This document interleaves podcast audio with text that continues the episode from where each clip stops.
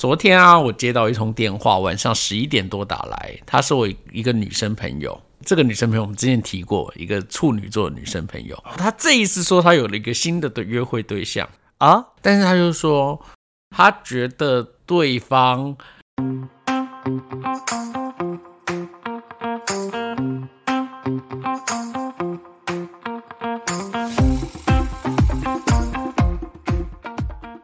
大家好，我们是关河小怪之毒药或解药。我们是关河小怪第二季啊，第一集。然后我们这一季的主题是毒药与解药。是的。然后我们这是一个 告解室，咨咨商室。咨询室，心灵心灵咨询室，对，咨询啊，我们就有点咨心灵咨询室。对，之后呃，我们会来试着来聊一下大家心理上有哪些困扰，然后最近的一些呃烦恼也好啊，然后我们来聊一聊这个中间有没有什么我们自己没有看到的盲点。啊，然后提出一些想法，大家讨论。对对对对，那我想这样子，也许我们可以在这个过程中慢慢的发现每一个人。人的生命经验其实好像多多少少都可以成为我们的一些凉拌。那呃，为什么说是毒药与解药呢？我觉得这是我最近的一些感想。哎，最近的一些感想，因为我最近听好多人的故事，就是好多人爱找我分享心事，嗯，然后我都有一种，好，我现在有两瓶药，一瓶是毒药，一瓶是解药，我该发给他哪一个？对，毒药就是。我给了他之后，他会麻痹，然后他就会得到短暂的安慰。对，得到短暂的安慰，然后他会呃一直不停的压抑啊。我们讲毒药其实就是有点像是你知道安非他命这种东西啊，就是毒品。短暂的疏解，短暂的疏解，然后就像吗啡会让你短暂的不感到不疼痛。嗯，对，类似像这样子的东西。可是我们知道没有办法解决问题。是对，然后解药呢？那解药就是会很痛，当下会很不舒服，当下会很不舒服。我们举个例好了，好，昨天啊，我接到一通电话，晚上十一点多打来，她是我一个女生朋友。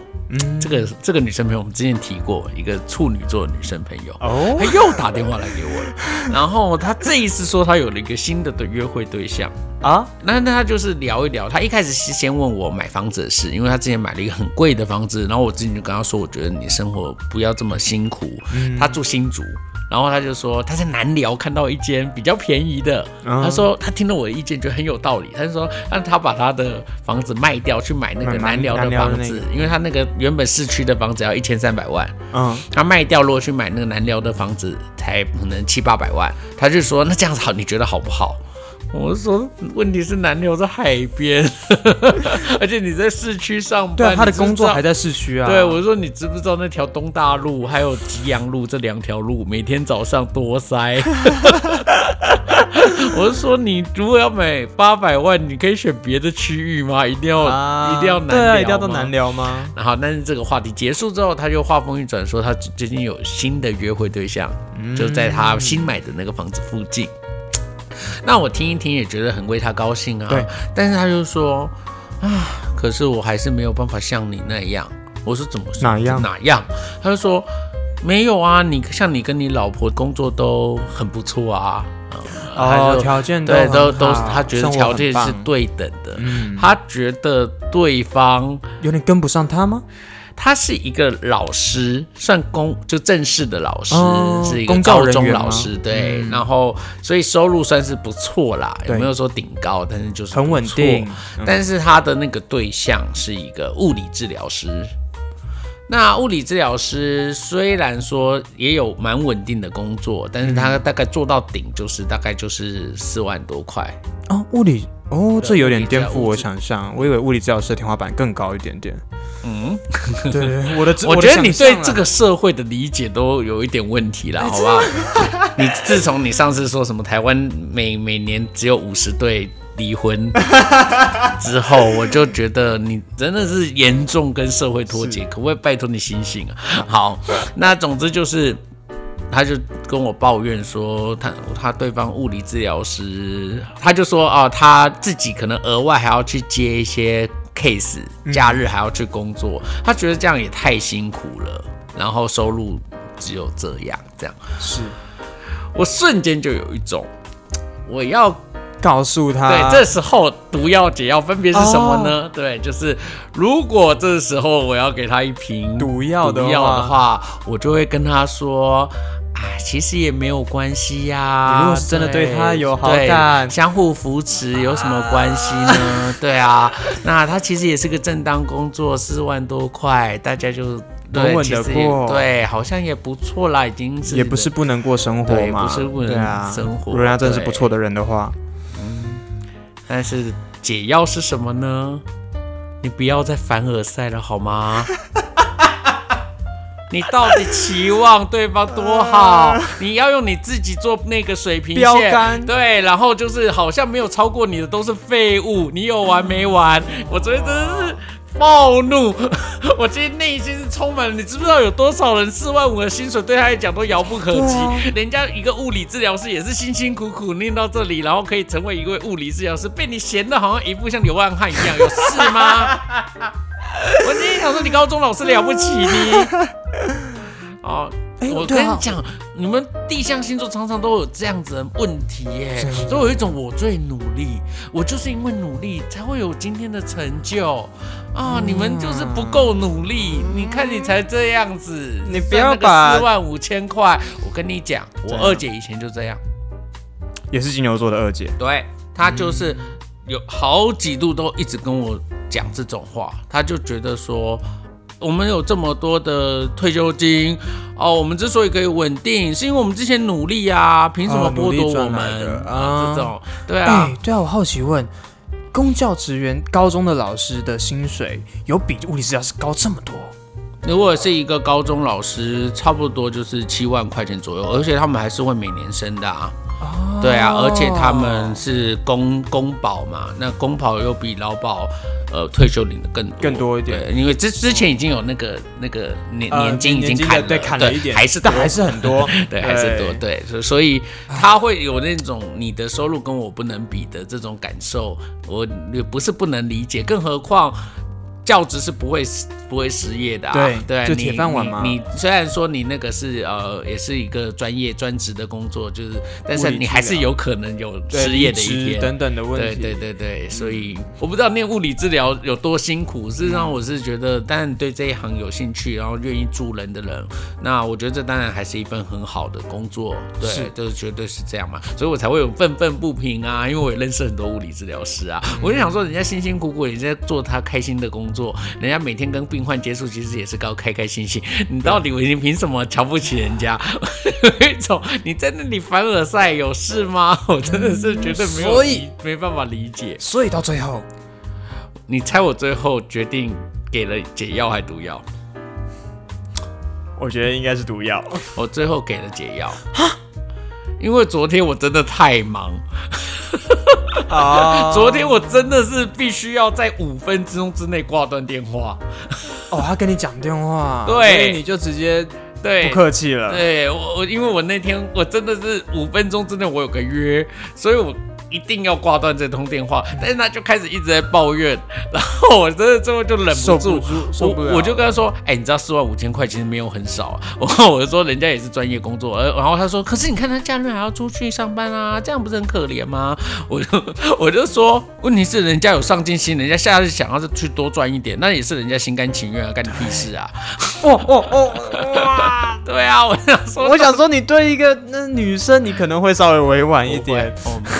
我那时候真的没空，没空，我真的觉得我没空再慢慢没空演这场了。但是你知道，就他又要闹，他最后就是说啊，我不是打来跟你吵架的啦。好了，那那就这样子哦，拜拜。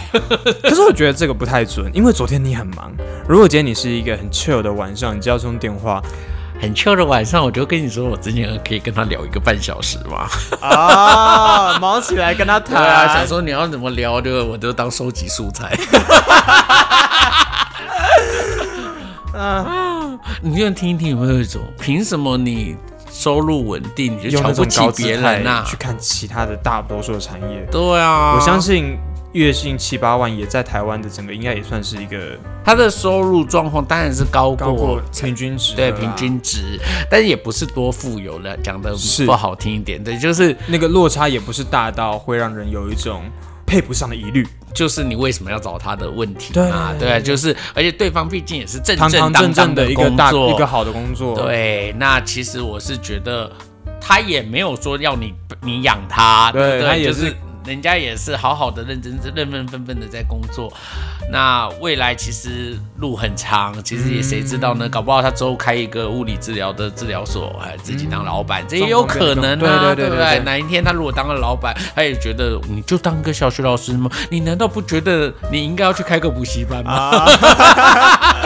角色对换呢？这样你们夫妻生活或者你们这样情侣生活不累不累啊？对啊。我说你们到底有需要这样吗？对啊，所以我后来就忍不住了，直接解药给他撒。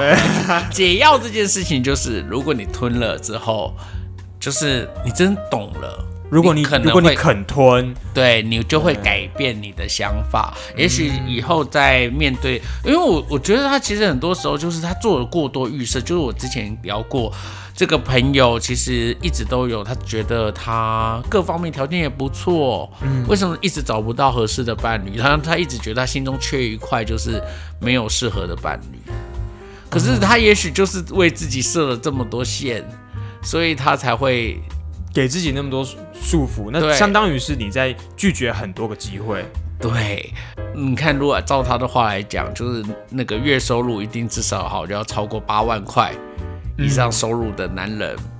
我觉得 在他的年纪以上没有对象的人，真的还蛮困难的，一点点少啦。对，要不就是可能是想找个小三之类的，住别墅的。对对对对对对对。那这我不好意思，我没有污名化这件事情啦。但是我有一种，你真的如果要这样想，你真的要有心理准备，慢慢来。对，有点困难。对，所以我就觉得。对，就是以这个例子来讲，让大家了解一下，我们第二季想要做的就是这样，毒药与解药。是，也有可能之后我们会找其他的来宾，哦，可能是一些朋友哈，或者是找一些人来一起分享他的故事。然后之后我们会用这个人的故事，一样会问来宾他想要喝毒药还是解药啊？对，然后之后我们会跟他分享我们的看法。OK，第二季第一届来宾是小怪。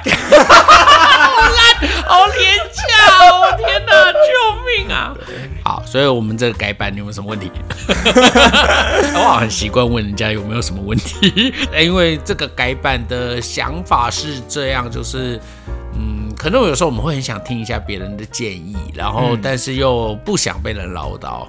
那其实是自己想通了就可以。就可以。如果摆在你面前，你永远我其实是很想要给大家一个观念，就是没有什么事情是做对或说做错的。嗯。其实像毒药或也解药，你喝毒药也可以，喝解药也可以。其实没有什么事情是对的还是说，但是你永远要知道，当你的选择会影响的事情有哪些。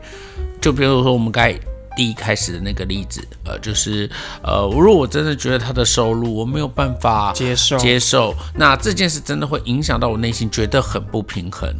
但我觉得这个阶段我好像找不到更适合的对象了，那就看开点呗。对，那我觉得也许你就喝个毒，呃，喝个毒药，嗯，让自己好过，让自己稍微好过一点。但是因为你现在如果没有办法断开你原本的那种不不公平感，嗯，然后但是你又很需要这这份感情，那确实你只能够先试着对退一步，就是安抚自己。其实对方这样工作也是搞不好你真的跟他进一步发展之后没有那么糟，对，没有那么糟糕，对。啊，那你也不见得真的要改变一个你什么样的观念，对，就是说，那当然也有可能发生的状况是这个不公不平衡感只会在你心中越来越大。比如说，你以后买了房子，谁付了更多的房贷？之后生了小孩，对，生了小孩，你们对儿女子女的教养方式。可能落差很大，他可能觉得你可能觉得要富养，他可能要觉得穷养啊，那这个中间就会产生非常非常多的问题。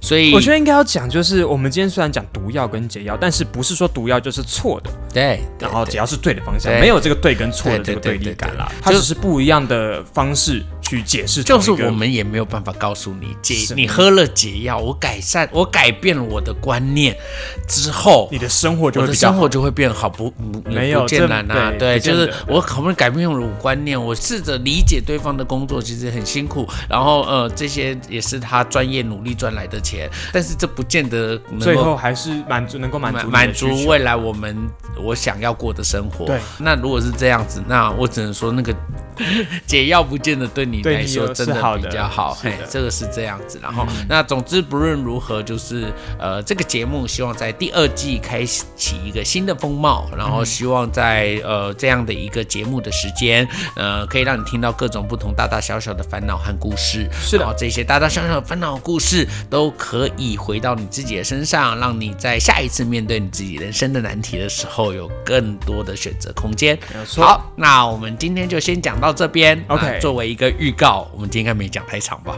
没有没有没有。好，我们也很担心。对对对，我们很担心讲个预告又讲个半个多小时。对对对。好好，那我们总之就是《关河小盖》第二季，很期待你的参与，毒药与解药，让你一起来品尝。好，来，我们就下一次见，拜拜。